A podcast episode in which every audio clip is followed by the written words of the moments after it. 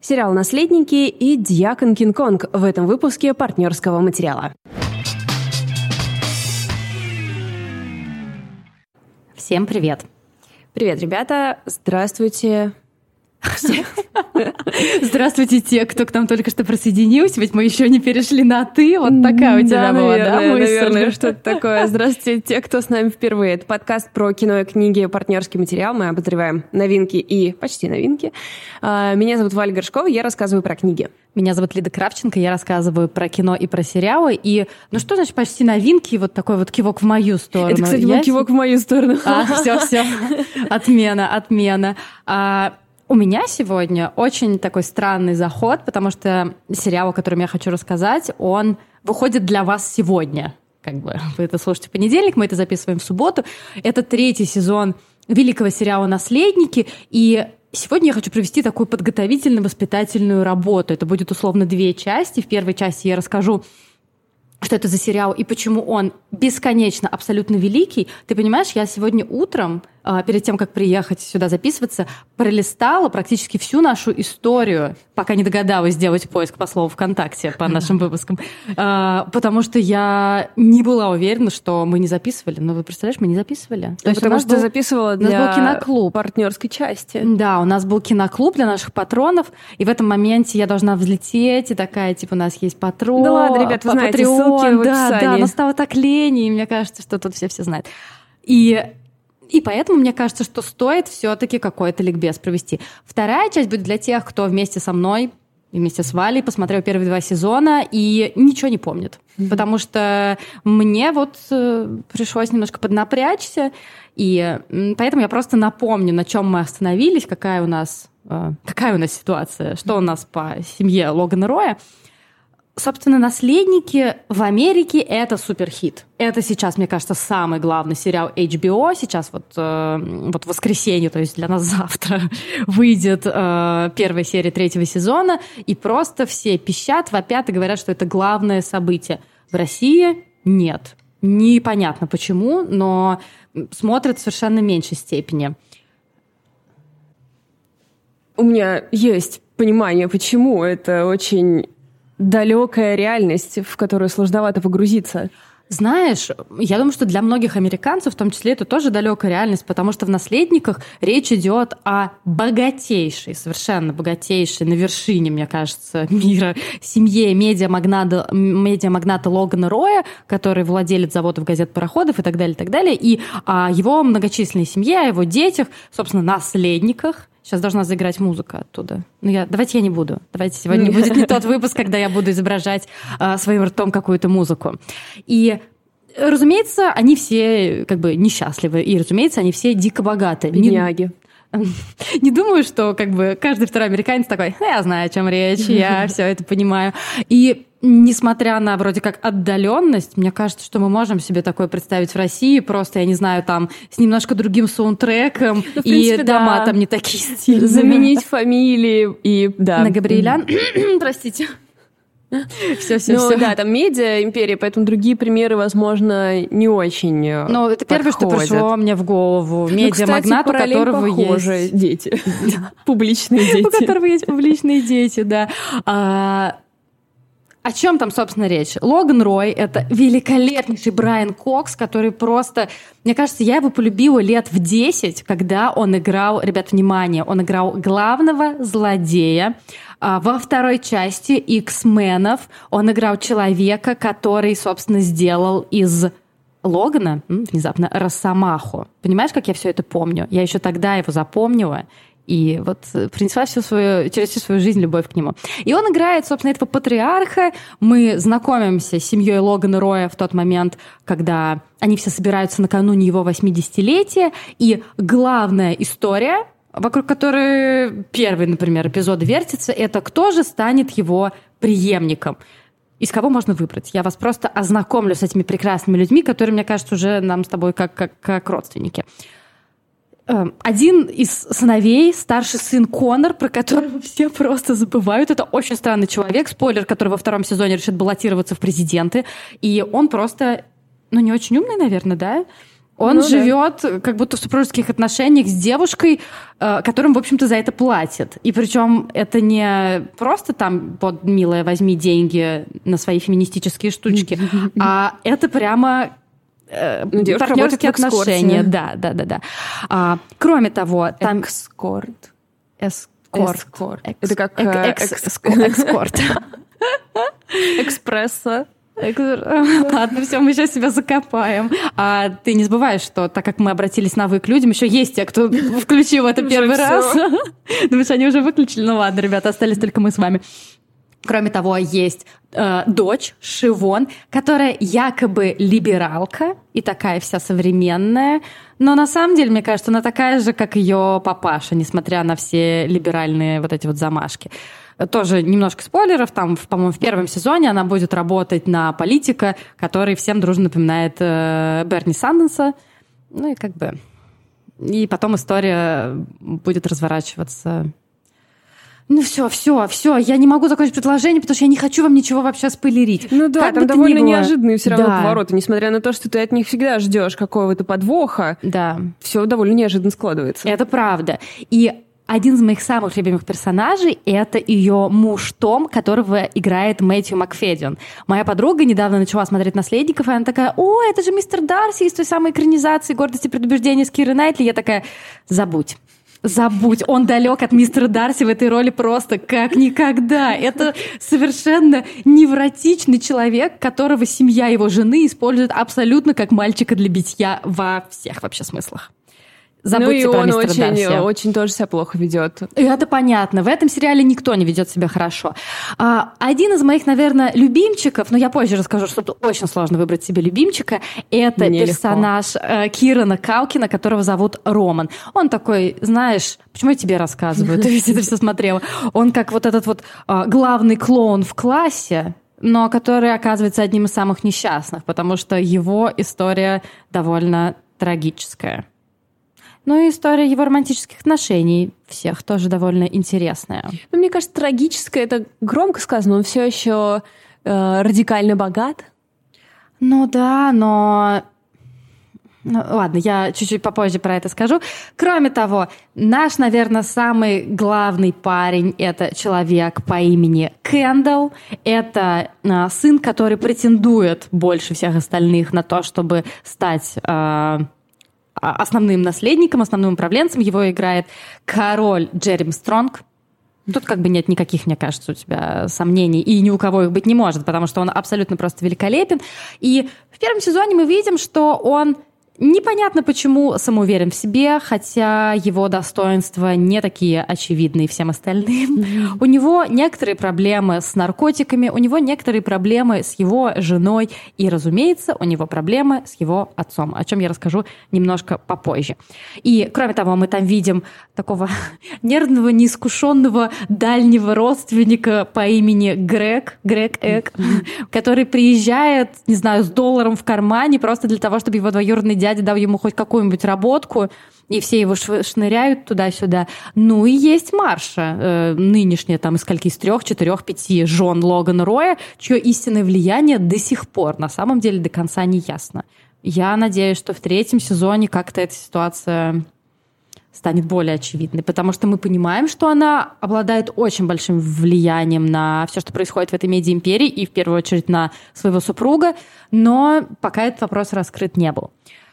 А, Почему же, в чем же секрет? Почему он такой крутой, этот сериал? В его абсолютной неоднозначности и противоречивости. Сначала ты смотришь, вот самая распространенная реакция, а, люди либо бросают на первых трех-четырех сериях, либо просто сидят такие, я не понимаю, что происходит. Я не понимаю, как мне относиться не то что к этим белым, долбанутым, богатым, но и в целом к этому сериалу. Меня спасло то, что, возможно, я, э, я со второго раза все-таки его осилила и полюбила. Я, по-моему, бросила на второй серии. У меня такая же история. Да, и у очень многих, на самом деле, вот э, в нашем чате очень многие писали, но я э, включила диктатуру и внесла его в просмотр на киноклуб.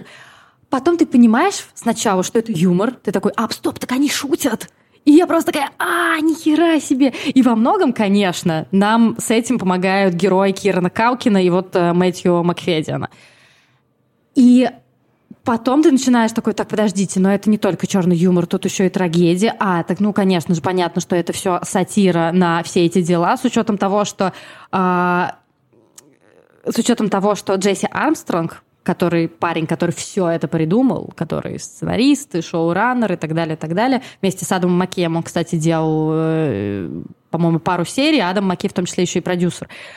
Он же изначально, Армстронг, хотел вообще делать полное полно... Прошу прощения, я не знаю просто, что у меня мозг подвел. У меня сейчас полнометражный художественный фильм про Руперта Мердока, который mm-hmm. тоже медиамагнат, в том числе председатель Fox News. И он написал, собственно, сценарий, который называется «Мёрдок», потом что-то случилось, непонятно что. И он такой, ну ладно, я не буду, я не буду. Но... Мне кажется, такие линии в сериале были. Да, похожие. Начинается у него его сценарий с того, что отмечается 78 э, лет, собственно, Руперту Мёрдоку. И то, что у Мёрдока миллион просто детей, и то, что он до сих пор, хотя ему 80, типа, 8 лет не назвал своего главного преемника, мне кажется, что для американцев это типа мы все поняли. То есть я думаю, что на самом деле мы пропускаем как часто бывает с американской сатирой в любом формате. Мы пропускаем, конечно, очень много слоев, но от этого не смотрится менее интересно и менее свежо. Может быть, потому что у нас тоже есть вопрос преемника, который повис в воздухе некоторое время назад. Простите, просто посмеялась, поскрипела, как дверка вот я, к сожалению, не помню, слушатель или слушательница на Ютубе нам написала в комментариях под «Титаном», мне очень понравилось, о том, что сейчас, по сути, все кино про Дэдди Ишьюс.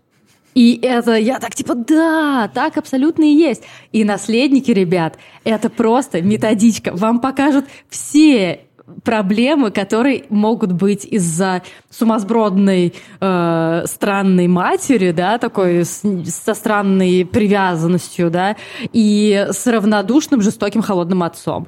То есть это может быть синдром отличницы, как, например, у Шивон, да, который пытается идти своим путем, но все равно постоянно возвращается за одобрением отца. Это может быть совершенно разбивающая всем сердце история Кэндала, э, Ребят, простите, я не могу вам рассказать. Понимаете, спойлеры, спойлеры. Но то, как показывают взаимоотношения Кэндала и его отца Логана Роя от попытки сопротивляться до полного э, абсолютного, мне до абсолютной покорности. Это и, и обратно. И во все, короче, стороны. Ну, тут вообще, на самом деле, мне кажется, Шекспир во все поля. И, и это король лир абсолютно. Да, и мне кажется, типа, все примерно. Все, что Шекспир написал, все вложено в один сериал. Это как будто бы даже в какой-то момент ты думаешь, ну, может быть, мы уже отпустим Шекспира на, по на покой. А потом ты понимаешь, что, похоже, просто нет такой возможности, потому что жизнь повторяет э, раз за разом все эти истории, они повторяются в реальной жизни. Ты понимаешь, у нас просто, к сожалению, не так много вариантов. Либо Шекспир, либо древнегреческие трагедии или мифология, либо Библия. Не дано больше, увы, ничего. Поэтому мы крутимся как можем. И Конечно, это все бы не сработало без абсолютно восхитительных диалогов просто, которые работают э, очень четко и очень нацеленно. И Сарм Армстронг говорит о том, что они постоянно переписывают, редактируют, и даже в процессе съемок эта редактура происходит постоянно. То есть, судя по всему, этот парень работает на совесть. Спасибо ему большое за это. И, конечно, противоречие, про которое я уже немножко упомянула, это то, на чем все это дело строится самое поверхностное, да, то есть большая семья, казалось бы, там мы думаем про семейные ценности, но они же там все враги.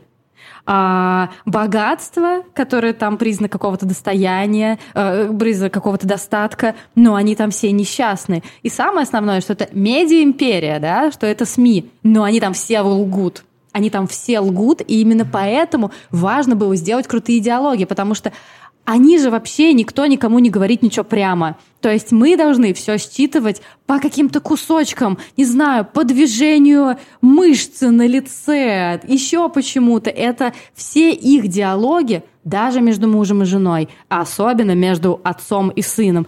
Это не то, что игра в пинг-понг, я не знаю, это какой-то жесткий бокс. Слушай, мне кажется, еще важно отметить, что у них не просто СМИ, у них типа пропагандистская СМИ. Пропагандистская СМИ, То да. есть у них типа Fox News, типа какого-нибудь нашей Russia Today. Да. То есть там э, не CNN совершенно в деле-то. Да, это так и есть. И знаешь, что круто? Вот есть книжка «Атлант расправил плечи». Начну я издалека. Но Айн Ред ничего не знала про сплавы. Это просто мой самый любимый пример, потому что 10 лет назад, когда я читала, я просто охерела. И знаете, что она сделала? Она написала, это хорошие сплавы. Но Джесси Армстронг решил, я мало знаю про работу медиа-империи. Подожди, какие сплавы? В Атланте расправил плечи, там же сплавы были, они сделали для, рельс, для рельсов особенные сплавы. Ты что, не а, читала? сплавы типа металл какой-то? А, понятно. Я думаю, типа сплавы на байдарке. Блин, я бы хотела сейчас плавать на байдарке. И он нанял э, специальных консультантов, которые, собственно, ему рассказывали о том, как все это работает. То есть там, например, есть писательница из Wall Street Journal, бизнес-писатель, один из медиа-руководителей. И все эти люди рассказывали ему о том, что вот тут не так, а вот тут должно быть так, и тут должно быть так. Господи, почему все не могут так работать? Это же просто идеальная совершенно схема. Стиль съемок документальный, но при этом у тебя не было ощущения, что это как будто абсолютно театральный сериал потому что все э, самые важные диалоги, смыслообразующие, меняющие ход сюжета, это не диалоги, а сцены, это диалоги двух-трех людей в комнате. То есть, по сути, это могла бы быть и в каком-то роде театральная постановка. И в этом, опять же, тоже противоречие, что в такой масштабный сериал он очень заточен на какие-то тесные пространства и не какие-то блокбастерные сцены. Это тоже мне очень нравится, я поэтому тоже очень, конечно, его люблю. Мне очень понравилось, я читала в одной статье на Guardian, там написали, что это одновременно сатира, колкий комментарий к неравенству, семейная драма, трагедия Шекспира и корпоративный ситком. А, и кстати, по сути, да. и по сути, все так и есть. Мой самый самый самый самый самый любимый момент там это когда э, нам показывают человека, который ждет в комнате, в коридоре, э, окончание совещания, и на стене там висит этот корпоративный телек, где крутятся корпоративные рекламные ролики, и там типа показывается как бы их компания, их совещание, и там супер diversity на в этом ролике, и они такие все типа ходят, что-то смеются, улыбаются, приходи в нашу компанию. Потом заканчивается совещание, открывается дверь, и оттуда просто вываливаются 50 белых старых мужиков. И это настолько, ну, не подчеркнуто. Я как бы такая, типа, ой, заметила какой-то тонкий момент. Но это было очень смешно, и мне кажется, там такого просто он набит а, вот этими корпоративными лицемерными вещами. Да, и нужно, наверное, самое главное, что нужно отметить, это то, что он вообще-то очень э, остроумный. Ну да. То есть он э, в какие-то моменты, когда ты поймешь, что вообще-то это сатира, и это не только страшно, но еще и смешно, э, тебе становится реально смешно, и ты начинаешь получать огромное от этого всего дела удовольствие. Джейси Армстронг Великий человек, вот что я могу сказать. Я, конечно, немножко переживаю из-за того, что сериал продлили типа на пять сезонов. Ну, то есть Ой, там думаю, еще у него будет... завершенная история. Да, я вообще-то хотела, чтобы на втором сезоне все завершилось, если честно. Ну, ты знаешь, я люблю открытые концовки, потому я что... нет, что, с ума сошла? Обожаю. Любишь открытые концовки? Да, ну да такие, слушай, тут вообще было бы все круто. Я сама могу придумать, как все будет классно. Зачем мне вообще? Но давайте просто... Сама? Конечно. А вдруг они Но плохо это снимут? же будет неправда. Но вдруг они плохо снимут. Вот, чтобы ты понимала, я до сих пор не посмотрела и не послушала новый сингл Адель потому что тут двойной стресс. Во-первых, я переживаю, что песня Адель окажется плохой. Ты послушала? Конечно. Хорошая? Да. Не знаю. Я просто так возмущена, извини, что я так тебе отвечаю, просто. А во-вторых, это клип снял Ксавье Далан, которого я тоже не вот что прям очень сильно люблю, не вот чтобы фанат, но прекрасный человек. И я переживаю, что и клип будет не очень. То есть это двойной стресс. Тревожные люди, вы меня сейчас понимаете, все остальные перестаньте закатывать глаза. Последнее перед частью со спойлерами, что я хочу сказать про Джейси Армстронга. Если вы вообще ничего про него не знаете, это парень, который написал сценарий, во-первых, для «Четырех львов», если вы помните, это прекраснейшее кино с в «Звук металла» кто играл, мой любимый человек? Рис Ахмед, с Ризом Ахметом. А еще он написал сценарий для прекрасного, великолепного фильма «В петле», про который я уже упоминала. Это там, где э, работа чиновников в британском парламенте и играет Питер Капальди, все друг на друга ругаются, все это очень страшно очень смешно. А сейчас э, те, кто не смотрел «Наследников», переходите, пожалуйста, к части с книгами, у нас внизу есть тайм-код, а те, кто смотрел «Наследников», но хочет освежить в памяти, что же там происходит, оставайтесь, я сейчас все вам расскажу. Итак, Что нам нужно вспомнить перед тем, как мы начнем наслаждаться третьим сезоном «Наследников»? Я сейчас хочу только обозначить, чтобы не было ко мне претензий, что я это все буду читать. И я это все не сама собрала, потому что какие-то прекрасные люди уже все собрали до того. А, такое странное признание, да? Но тем не менее.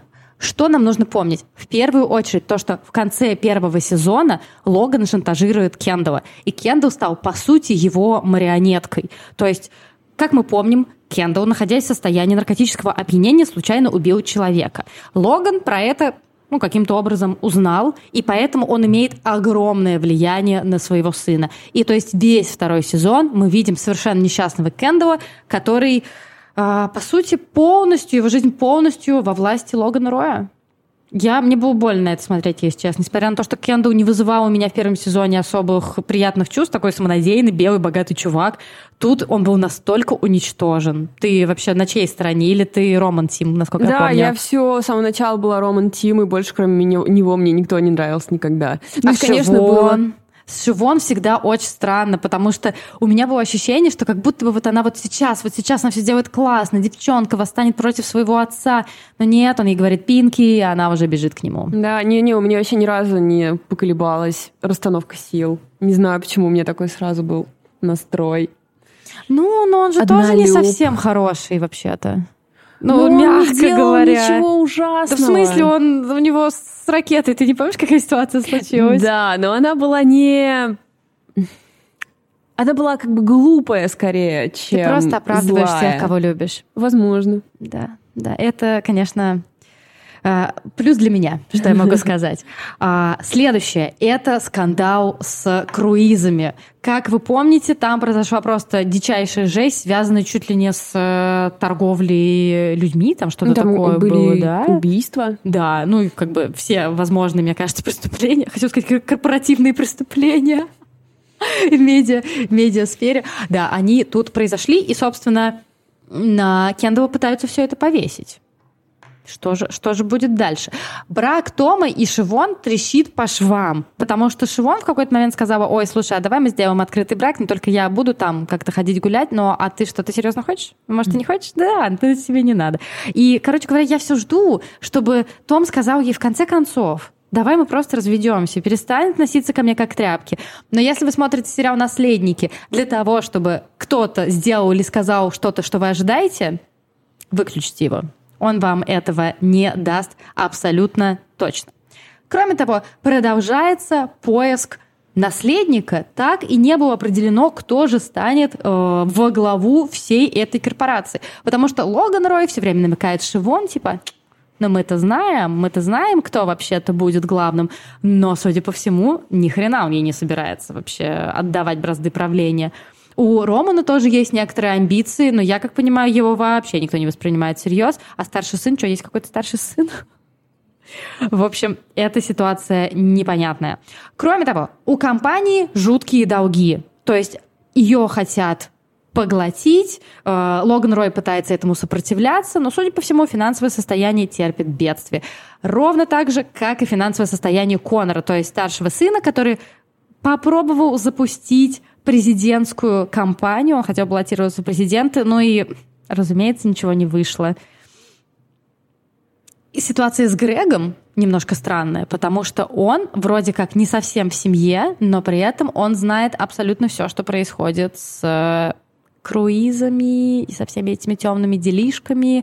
И он вроде как покрыл Том, помог Тому всю эту ситуацию скрыть, но теперь у него есть туз в рукаве, поэтому мы не знаем, что будет дальше самая моя любимая ситуация с Романом и Джерри, помощницей Логана Роя. Как тебе эта пара? Вообще? Ничего себе помощница, она там главный юрист. Ну, хорошо. Правая рука. Да, правая рука. Получше. Да, как тебе эта пара? Прекрасная пара. Это, как вы помните, замечательная пара, чьи, скажем так, романтические отношения строятся на некотором сексуальном фетише, связанном с вербально высказанным унижением. Нормально сформулировала? Нормально. Но это то, что происходит. Господи, я просто хочу, чтобы эти люди как бы что-нибудь сделали вместе. Мне, мне кажется, будет классно. И Логан в конце второго сезона, как мы помним, пытается свалить всю вину на Кэндала ровно за все, что происходит. Он говорит Кэндалу, слушай, у тебя сейчас нет выбора, ты должен выйти к прессе и сказать, что ты знал про всю ситуацию со всей этой торговлей, со всеми этими убийствами, со всеми этими махинациями и так далее, и так далее. И самое главное, что же делает Кендалл? Момент, в котором мы все кричали в разных уголках мира, в разное время, в разных ситуациях. Кендалл идет и говорит о том, что Логан Рой знал обо всем об этом, и, короче говоря, он сдал своего отца прессе и абсолютно всему миру. Мурашки пошли. Травмируй своих отцов Ребята, в ответ. Да, да, да, да, да, мой любимый твит вообще. Ребят, если вы посмотрели первые два сезона и по каким-то причинам вы думаете, ну, посмотрю третий, как будет время, два моих последних аргумента. Эдрин Броуди, Александр Скарсгард. Дроп майк. Эм, они появятся там что? Так в смысле, да, они играют там. Подожди, ты что, не смотрела все трейлеры, которые я кидала в чат? Я вообще трейлеры никогда не смотрю. Я заспойлерю себе любой, даже какой-то маленький кусочек, и я себя от этого берегу. Ну ладно. Короче говоря, ребята, если вы дослушали до этой части, это значит, что вы посмотрели два сезона. Если вы посмотрели два сезона, значит, скорее всего, у вас нет вариантов других, кроме как начать смотреть третий. Давайте это все обсудим. Приходите к нам в комментарии в Инстаграме, приходите в комментарии под видео на Ютубе, ссылки везде есть профили. Ну или становитесь нашим патроном и приходите в чат. У нас там есть отдельная комнатка, которая называется спойлер-чат, где мы обсуждаем все без какого-либо стеснения. Моим оригинальным планом было сегодня рассказывать про роман, который мне очень сильно понравился, про «Мы умели верить», который а, рассказывает об эпидемии СПИДа в США.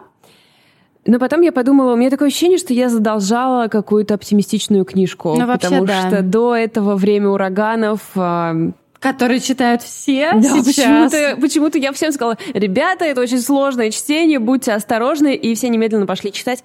Я-то теперь знаю, что вы любите на самом деле. Но да, я подумала, что задолжала вам хорошую книжку и веселую. Это «Диакон Кинг-Конг» Джеймса Макбрайда, который выпустил издательство «Миф» на русском языке. Эм, почему-то я не вижу достаточного или достойного этой книги вокруг нее какого-то жужжания. Потому что, мне кажется, это то, чего я ждала. А, но этого не произошло. Мы ее обсудили в нашем книжном клубе. Она всем очень сильно понравилась. И я решила, что подсвечу ее побольше и поработаю над ее славой. Действие разворачивается в Америке в э, типа конец 60-х, начало 70-х, такой вот вайб. Это район в Нью-Йорке, ну, по типу, наверное, Бруклина, но здесь как бы выдуманный какой-то район, но понятно, что это что-то такое.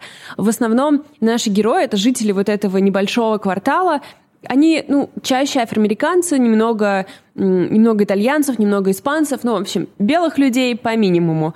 И э, все их сообщество очень привязано к местной церкви. Это еще те церкви, которые а, как бы не совсем религиозные учреждения, скорее социальные. Mm-hmm, Знаешь, когда mm-hmm. там вот а, сестры в этой церкви присматривают за местными детишками, там собирают деньги на то, чтобы кто-то пошел в школу, ну вот такого рода вещь. Я почему-то всегда эту книгу представляла себе как смесь сценариев Макдоны и Коэнов, потому что это такой вот стиль, где происходит очень много разных нелепостей. А, кажется, что они друг с другом, возможно, не связаны, но в итоге все сворачивается в одну очень красивую логическую цепочку, и все даже самые абсурдные вещи получают свой ответ. Мне кажется, она не такая жесткая. Не да, такая мрачная. Да, она не такая мрачная, хотя, конечно, ну, кое-кто умрет. Много в кого стреляют. И, в общем-то, книга начинается с того, что Дьякон Кинг-Конг, наш главный герой, человек, у которого кличка Пиджак, стреляет в лицо а, молодому парню, который живет на районе. Но надо, наверное, сказать, что он не просто молодой парень, что да. вообще все его боятся. Его, конечно, все боятся, и он представитель а, большой угрозы, которая над районом нависла. Он продает наркотики, и у него, то есть он прям вообще мал, мальчишка еще, но у него очень серьезные амбиции, и он как бы собирается построить свою карьеру а, в наркобизнесе. да. Ну что ж. А, и вообще, то есть книжка, вот она совсем не толстая, но в ней сплетено э, столько сюжетных линий, столько героев, столько подтекстов, что кажется, что она просто супер огромная. Потому что у каждого героя есть очень большая backstory, которую можно развернуть, э, в которую можно погрузиться и выбрать в итоге себе какую-то любимую, наверное, линию. Ты дочитала в итоге ее? Ну, у тебя уже появились какие-то любимчики? Мне нравится история с женой мертвой. Я еду э, где-то минут через 50 в отпуск, и я планирую добить просто все книжки этого мира, и в том числе Диакона Кинг-Конга. «Мертвая жена» — это очень интересный, кстати, момент, потому что здесь есть немножко магической какой-то вброшено. Да, это все-таки что-то магическое. Ну вот и вот Я думаю, он можешь... просто кукухой поехал. Вот это открытый вопрос. То есть, как бы там есть несколько вещей, которые кажутся какая-то магическая штучка. Ага. Но, скорее всего, она не магическая, скорее всего, этому есть объяснение. Ага. Но наш главный герой, Диакон Кинг-Конг, всю книгу ведет разговор со своей погибшей женой. Даже не то, чтобы погибшая, она совершила самоубийство. Ну, да. И как бы он веселый, вечно пьяный дед, который там типа много может кому помочь. Вот такой вот парень, знаете работает диаконом в местной церкви. Но ты не всегда, мне кажется, поймешь, что он бормочет. Ну, да, он такой его чуть-чуть очень, сумасшедший. Очень, да, сложно понять.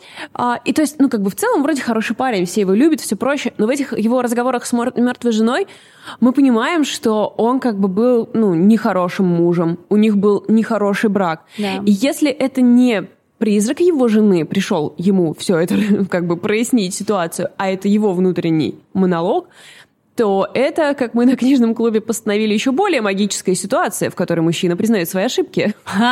Да, мне поэтому на самом деле она и нравится, потому что, то есть, через вот этот... Нам же показывают, что что мы должны верить, что это призрак, да, и я подумала о том, что это такая саморефлексия, и я думаю, так, ну то есть это явно не то время, когда изо всех, со всех углов кричат, давай-ка саморефлексируй и думай о своих ошибках. То есть это, видимо, какая-то да, самостоятельная история. восстанавливать в памяти образ погибшей жены. Да. А, кроме того, здесь э, главный двигатель сюжета — это как бы условная охота за сокровищем, за некоторым артефактом, который где-то спрятан. И несколько как бы с разных сторон несколько сюжетов приходят к тому, чтобы этот артефакт найти. А, в целом, во всей книге все идет к тому, как очень точно наш слушатель на книжном клубе сказал, что на... это не так уж очевидно, кстати, я этого не заметила, пока он не сказал, что а, все выходят из этого романа изменившимися в ну, как бы лучшую сторону, то есть изменили свою жизнь, перестали делать то, что они делали, стали делать что-то другое, либо прекратили делать что-то плохое, начали делать что-то хорошее, ну, либо как-то внутренние произошли с ними изменения, либо они просто встретили свое счастье, что, в общем, абсолютно законный сюжетный поворот.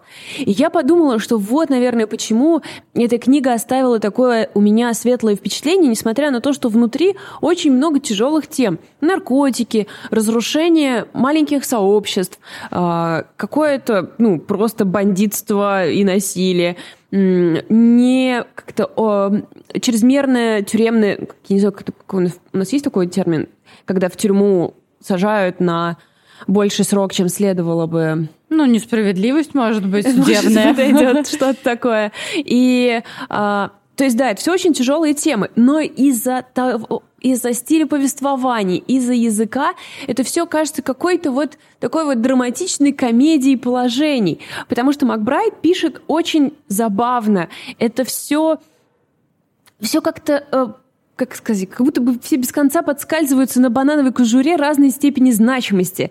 А, тут еще надо отметить, что у всех невероятно забавные прозвища, и а, у нас клуб разделился, те, кто слушали на английском или читали на английском, и те, кто читали на русском, и мы порадовались тому, что прозвища переведены так, э, как бы сказать, переведены. Потому что, например, у человека может прозвище типа сосиска или пиджак, или вообще какое-то большое прозвище, там, типа, состоящее из нескольких слов, и они переведены на русский, и этот странный эффект, что ты не понимаешь, это имя или это понятие, mm-hmm. или что, он сохраняется и в русском переводе. А, и... Но это и в названии, видимо, сохранилось, то что название же изначально совершенно непонятное, что это значит. Да, Диакон Кинг-Конг, кстати, многих оно даже как-то отвернуло. Да, я видела. А, на самом деле Кинг-Конг — это их какая-то брашка, да, да как-то они там гонят, и в общем, наш диакон очень его любит сильно. А, там есть очень забавные какие-то вещи, типа, например, целая глава, посвященная тому, как определенные муравьи попали из Мексики в этот район и терроризируют его теперь. А, и мы пришли к очень, ну, как бы, к поверхностной вроде, но довольно хорошей аналогии, что они никак не могут справиться с этими э, э, муравьями, и что это просто как бы наркотики текут в район и уничтожают его, и как бы все, и ты не можешь ничего сделать с ними, как бы полицейские, там тоже они есть, они там как-то бессмысленно э, пытаются как-то что-то с этим совершить, но это ты ничего с этим не сделаешь. Многие найдут здесь свою любовь. Многие найдут какое-то свое признание, кто-то встретит смерть. А, очень классные женские персонажи, которые а, по как бы необходимости века а, такие тетушки домашние, но абсолютно очевидно, что мужчины здесь в основном деструктивными какими-то занимаются вещами, в то время как девчонки решают вопросики. И а, самая сильная героиня, самая, которая смогла более-менее довести дело до конца, а, она Э, в общем-то, да, в общем, она героиня, несмотря на то, что она выполняет, типа, мужскую убийственную работу. А, так что я, в общем, эту книгу могу рекомендовать абсолютно смело, потому что здесь абсолютно увлекательный сюжет, много сюжетных линий, все чего куда-то двигается, куча загадок, которые тебе нужно разгадать, понять, а, там, откуда появляется таинственный сыр, например. А, тебе есть за кем последить, ты можешь выбрать свою любимую парочку, какие-то любовные попережива- переживания тоже а, подхватить, ну и плюс разобраться, почему вообще добродушный мужичок Диакон Кинг-Конг выстрелил в лицо молодому парню, а, чья судьба ему была в общем-то, не, не безразлична. безразлична. Да. Поэтому это будет весело, это будет увлекательно, это будет очень быстро, и вы получите большое удовольствие, вы посмеетесь, что важно, и в последнее время. А, не могу даже подобрать лучшие рекомендации для какой-то осенней хандры. Я хочу, чтобы эта книга получила гораздо больше успеха, тем более, что она будет экранизирована, и тогда, когда все будут смотреть сериал, вы будете говорить «М-м-м, я Тут знаю, как было все было. Не так, вообще-то. Это чувство, к которому мы все стремимся. Чувство превосходства, Чувство превосходства. Да, про которое никто не узнает. Мне нравится, что мы с тобой сегодня предложили нашим слушателям и зрителям э, два разных варианта юмора. Первый — это сидеть и ехидно хмыкать, а второе — это немножко добродушно посмеяться. Да? Вот такие вот мы затейницы. А, вы, кстати, друзья, можете посмотреть на наши другие затеи по ссылкам внизу. А, наши еженедельные попытки... Э, не бить э, ладонью по столу, например, да? У меня не получилось уже. Э, да, как и попытки плавно перейти к тому, что у нас есть YouTube, у нас есть Инстаграмы, у нас есть библиотека, ее можно поддержать через Patreon. И в последнее время приходилось рассказывать про наш проект несколько раз, и мы поняли, что он разросся во все стороны, и уже так сложно, знаете, в конце просто сказать, а еще мы делаем вот это, подписывайтесь, потому что это превращается в просто бесконечное перечисление. У нас недавно э, брали интервью The Village, и там был заголовок такой, мы очень похихикали, э, там тра-та-та про империю партнерского материала. Мы такие, ой, Маш, ну ты чё? А потом, а может быть, и не так далеко это от истины. Знаешь, знаешь, что сейчас удобно будет сделать? Давай. Сказать, что в нашей империи появляется новый подкаст. Давай. Так а может мы вначале, надо было вначале это сделать? Да ладно, я еще, может, э, да ладно. В смысле, мы будем каждый раз про это говорить? Наверное, мы еще да. скажем, да. В общем, я запускаю э, подкаст, который Откуда называется силы? Bookstore. Это знаешь, как э, в уроках бизнеса говорят, что если ты не смог получить какую-то услугу, сделай ее сам. Ну, собственно, как мы всю дорогу и делаем. Начиная от подкаста, библиотеки, вот еще один твой проект. Да, я, мне всегда очень сильно не хватало такого места, где ты можешь зайти и посмотреть, какие вообще книжки вышли сегодня на русском языке.